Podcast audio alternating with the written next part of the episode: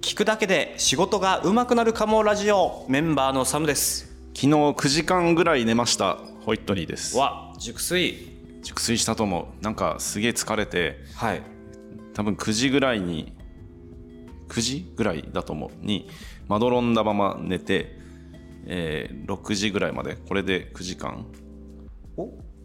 じゃあ何かソファーに座りながらうとうとしちゃってみたいなことですか？そうそう。一応ベッドに移動したんだけどで本当はやることがいっぱいあったんだけど、はい。えー本当は会食もあったんだけどえ？もうダメだと思ってまどろんでたら寝ました。でいけないかもとは伝えてあったのでそこは問題じゃないんですけど 問題じゃないんだけどあのやるべきことがいっぱいあったから今日大変だなって感じです。あなるほど。いやー僕も昨日あのタスクを進めておかないといけなかったんですけど、うん。だいたいやろうと思ってたうちの7割ぐらいしか進まなくて、で今日それを巻き返すってなるとやっぱりちょっとしんどいなみたいな気持ちもあったりして、うんまあ、かといってずるずるやってても仕方なかっただろうしなっていうのも、まあ、でも9時間眠れてよかったです。そうですね。あの気持ちの切り替えができてあ寝れたなっていう実感があるので、ストレスはだいぶ減ったんじゃないでしょうか。はいじゃあその元気な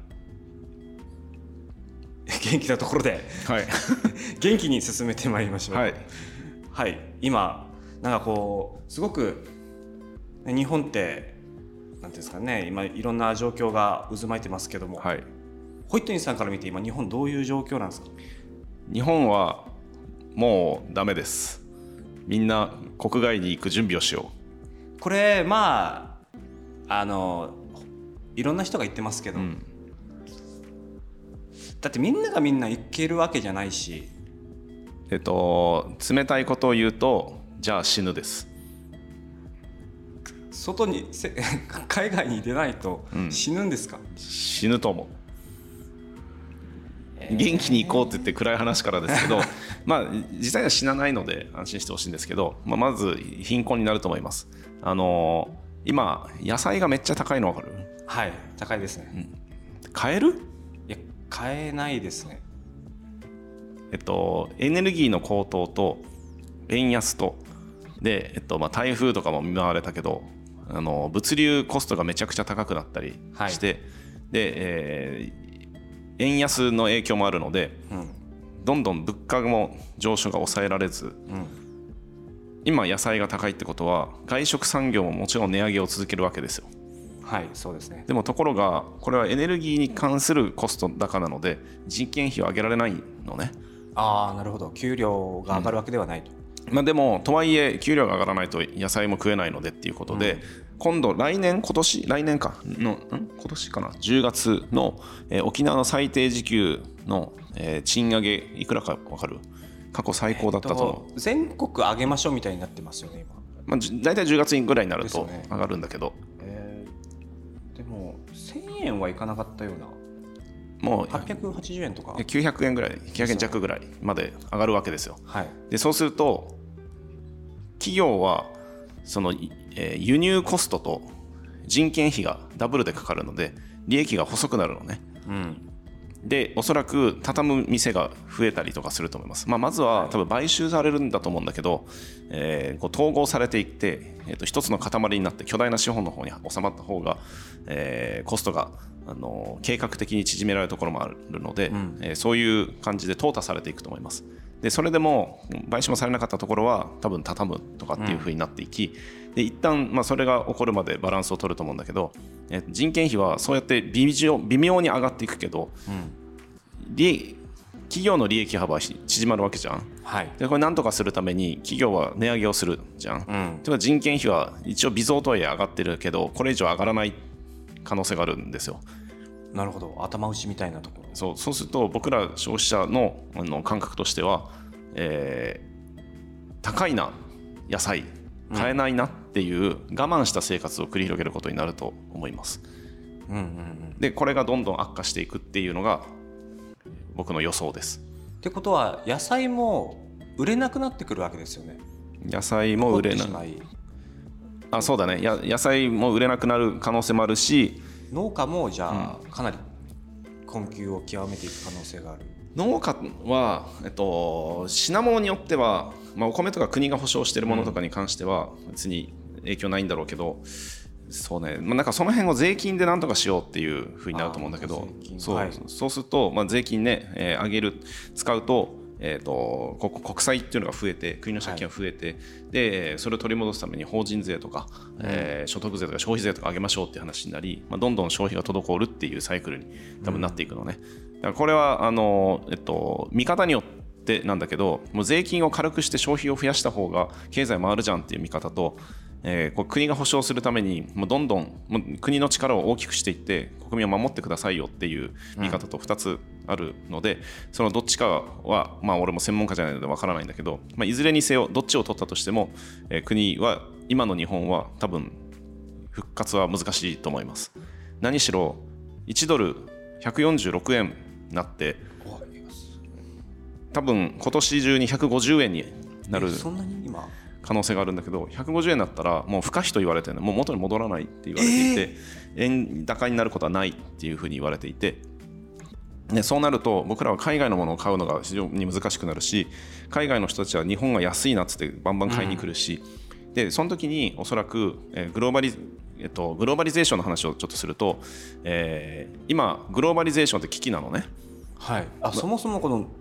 何かどういったことをするんですか？グローバリゼーションっていうのは。うんとグローバリゼーションっていうのは例えば僕らは iPhone とかって買えるじゃん。はい。えー、ななんだろうなウイスキーとか、うん、あまあ、何でも国外のものを買えるじゃん。でその代わり国内のものを、えーと、国外に出せるじゃん。はい。当たり前貿易というのができますね、うん、でこれをもっと加速させていっていろんな国でそれをやりましょうっていうのがグローバリゼーションなんだけど、うん、なぜそれをするかっつうと国内でも買える人たちがいなくなってきたとか、うん、もう国内はもう需要を取り切ったので国外に出しましょうで、えっと、国が違うと文化も違うので、うん、お互いに欲しいものっていうのが違うからじゃあそれは取引できるよねっていうのでこう取引するんだけど、えっと、中には例えば日本の車を買ってほしい、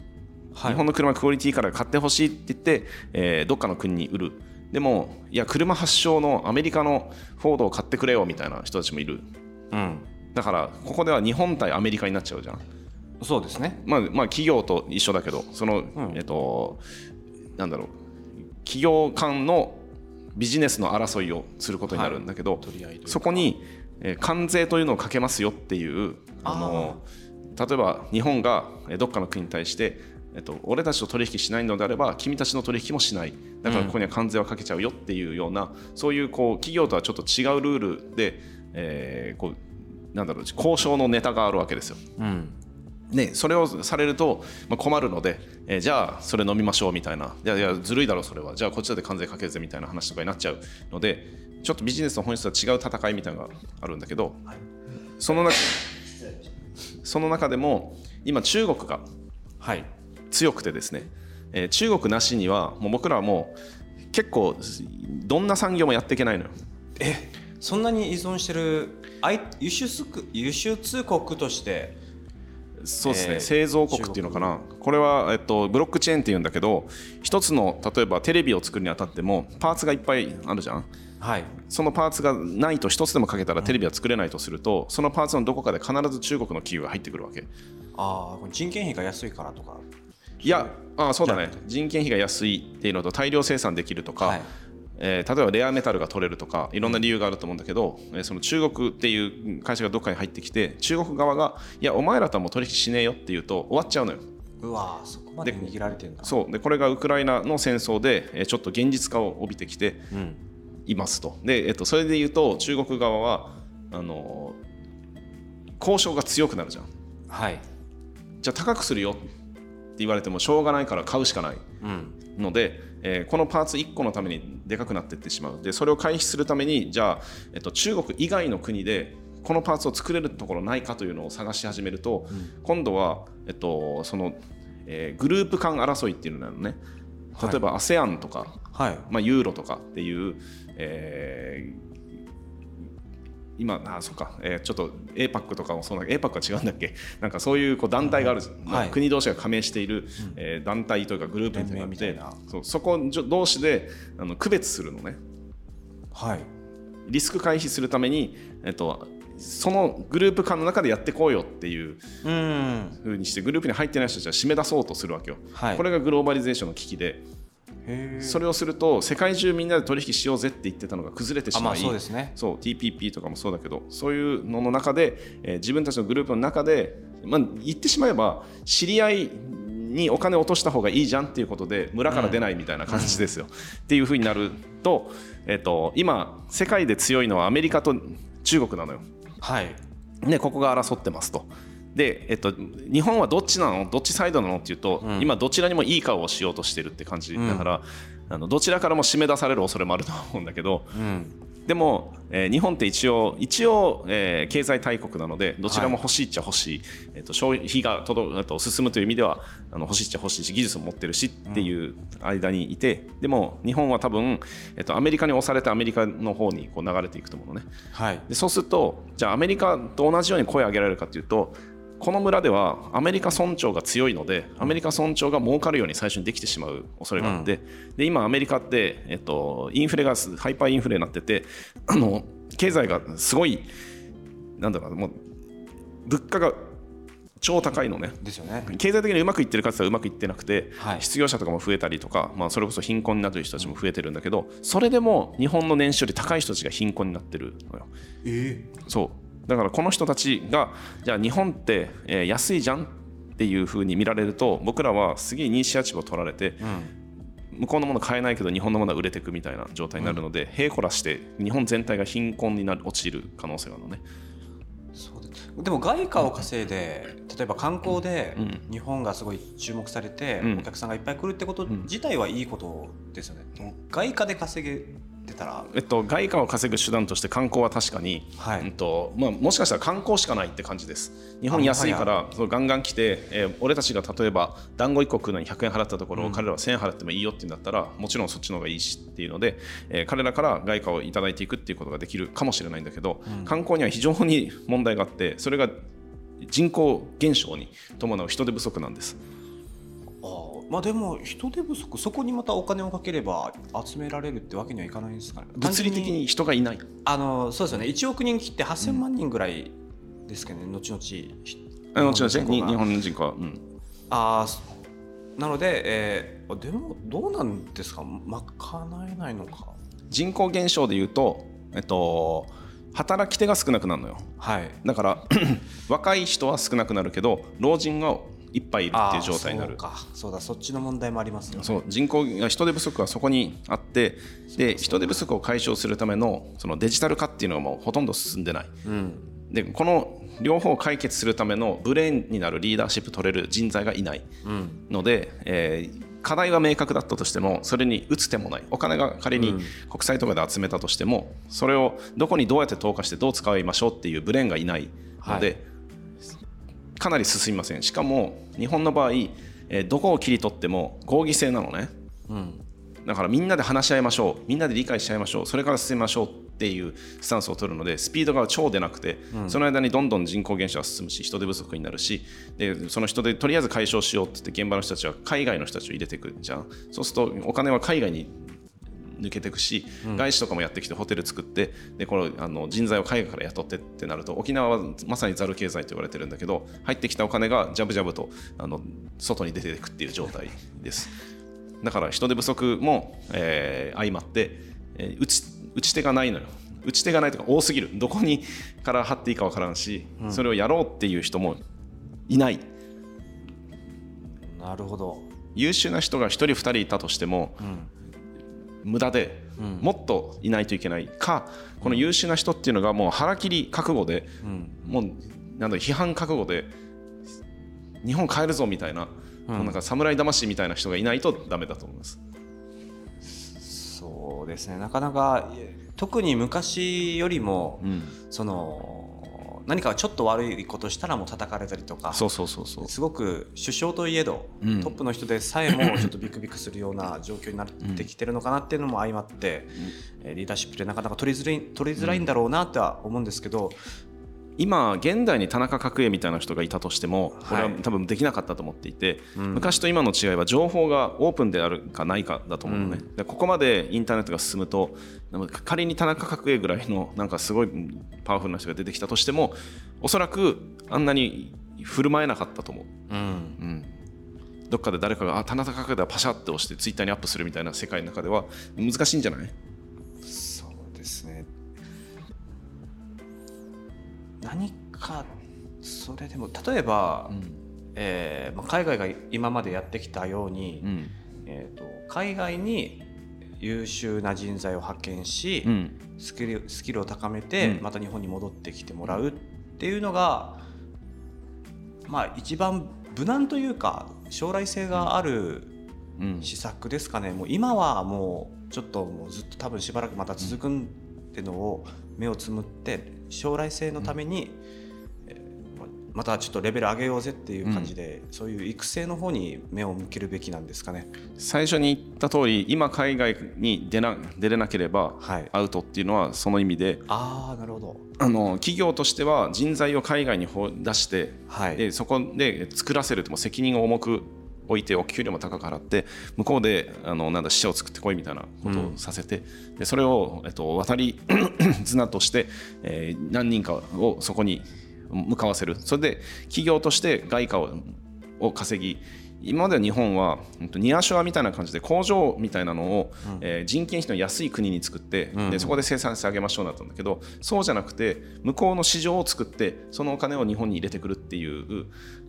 スタンスで人を外に出す。でもちろん最初はできないのでそれができている現地の会社なのか、えー日本法人とかにでっち奉公して修行してでこれをやりましょう。これやってるのって、えー多分ね今だと,、えーとネパールの人とか、はい。えーフィリピンの人とかが、えー日本にやってきてコンビニでバイトとかするじゃん、うん。彼らが最初にやってきた時って自転車に乗ってたと思うんだけど、はい。今バイクに乗ってるじゃんね。あまあレベルが上がってるってことそう生活レベルが上がってきてるし、えっと、ネパールの 人がコンビニで日本人の学生に教えてるのを俺見かけたことがあって。えで、えっと、そんな感じになっていくのよ。で日本も、えーもう先進国でリードしていくんだっていうことではなくて、えー彼らと同じような発展途上なんだまだ我々はっていうのに戻って、であの教えを請うために頭下げてえーそういう国に行きで教えてもらってその国の、えー 市場を取りに行くっていうふうにした方がいいと思います。だこれがうまいのが中国ですね。うん。確かに技術を取ってきてねとか中国のそう華僑っていう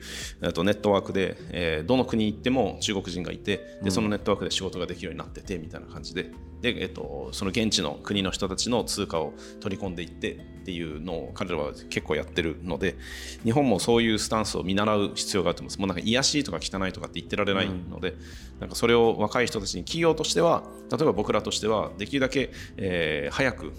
と人材を海外に送り出してでそこで市場を作ってもらってでそこからマーケットを広げていくっていうやり方があるんじゃないかなと。もちろんただ入って丸投げではなくて計画的に考えていかないといけないと思うんだけどもちろん法律のリスクもあるし会社が本当に作れるのかとかもあるし税金どうなるのかとかいろんなことを調べた上で行ってもらうっていうのが一つ。で、えっと、個人としては企業ではなく個人としては旅行でもいいからまず海外に行くことです。あもうそれぐらい、まあ、まずは行ってみてごらんっていうそう行ってみてごらんって感じです。はい。物価を見てごらんとか、街がどういうふうにうん建物がどうなってるのかとかでもはい。一方では、えー街の裏はどうなってるのかとかっていうのを観光気分で見に行くだけでもあ意外と日本やばいなっていうのを肌で実感すると思うので。うんまあよく話はここで聞いていますけども、台湾なんて安いらからね行くのに、そうですね、うん、パッと行けちゃうのでそれ行ってみるとか、うん。えーマレーシアも、えっと、直行便が那覇から出るので、うん。そういうのにこう行ってみることが大事かなと。でまあ、そういうこう日本やばいよねみたいなことをあの結構多分日本国内で報道されてなくてうん。今朝も俺テレビつけてみたら台風で新幹線が止まったっていうニュース流れてたんだけど、まあ、それは大変なことなんだけど、あれもうちょっと報道すべきことあるのになっていうのは、まあ、毎日感じることなのでテレビのニュースってもうすぐ消しちゃうんだけどさなんかそうは言ってもまだ大丈夫って思ってると思うのよ。うん。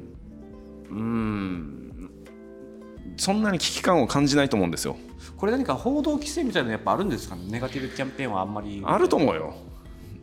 あの妙な不倫とか妙なネガティブなことは言うけど、はい、個人攻撃みたいなことはしたり、うん、誰が責任取んのみたいな報道はするけどこれに関してはあんま言わないよね。なんでかな？分かんないけど。どどうなんだろう？そのあの日本やばいですみたいな物価上昇とかって話は、うん、こうあまり続かないイメージがあるんですよ。あの期間が、うんうん、報道期間が、うん、えー、でこれって結局そのあんまりやっぱりその視聴者たちが関心がないのか見たくないって思っちゃうのか。関心ないよね。あの関心をなくすることに、えー、自民党は成功したので政治に関心を持たせないとかっていうことに 成功したのでえと円高円安って言われてもよく分からんみたいな、はい、だ多分頭悪いんだと思うよ。でそれ話しても理解できないからチャンネル変えちゃうので、はい、誰々さんが不倫しましたって言うとウェイってなるから、うん、なんか低俗な民族になってしまったんじゃないって感じはしますけどね。って考えると、うん、もうなんか根本的な教育とか、うん、もうそこまで遡っていきそうですね。えっと、いや俺はそんななんか大きなパワーはかけられかけない方がいいと思っており。だってさ、はい、テレビの内容を変えようぜって言えないわけよ。じゃあそのためには国民のリテラシー上げないといけないから、うん、じゃあ国民のリテラシー上げるのは教育からだみたいな。で教育から行くんだったら先生も変えないといけないし、うん、先生を育てるための、えー、大学機関も変えないといけないしそもそも文科省の考え方変えないといけないしみたいな感じで無理ゲーに入るのよ。うんもう無理な 無理ゲーです。いやその100年ぐらいかかると思う話なのでそれよりは今自分ができることみたいなのをやった方がいいと思うのよ、うん、でそれで言うともう海外まず旅行に行ってで、えー、海外に行かないとまずやばいなっていうのを自分の中で思えてそこに行く、うん、で、えっと、報道を見るとやばくないよとかまだ大丈夫ですよって言ったりするんだけど、うん、自分の目で確かめて自分で感じたことに直感的になればいいと思う、はい、もちろんまだ大丈夫だって言われた方が気持ちも楽だしストレスも低いのでわいまだ大丈夫なんだって言うけどあの茹でガエルと一緒だよね。普通の水の中にカエル入れて弱火で あのコトコト煮込むと沸騰したことに気づかなくて死ぬっていう。あええー、カエル自身が。そう。どんどん熱くなってるけど、まあ、まだ大丈夫だろうって言ったら死ぬっていう。いつの間にか死んでたっていう。それと一緒ですだから、早く飛び出せよっていう話で。だから、まあ、まあ、各言う俺もで海外にじゃああの行ってますかって言われると、まあ、旅行ではねあの何度か行ってるけど海外に行く手立てみたいなのは今すぐあるわけではないのでなんとかしなきゃなと思ってます。だから自分の子供には、うん、えー、まず留学は必ずさせて、はい、えー、英語一つぐらいはマスターさせてで向こうの文化として馴染むっていうことを、えー、いつでも行けるようにできればいつでも就職、外資に就職できるようにっていうレベルまでは上げないといけないので、うん、それはもう学校とかテレビを変えようみたいなのではなく自分のできる範囲内だけで全力注ぐことはできると思います。うん。そうだな、まあまあ、せめてやっぱ近場ぐらいには、うん。ってみるかって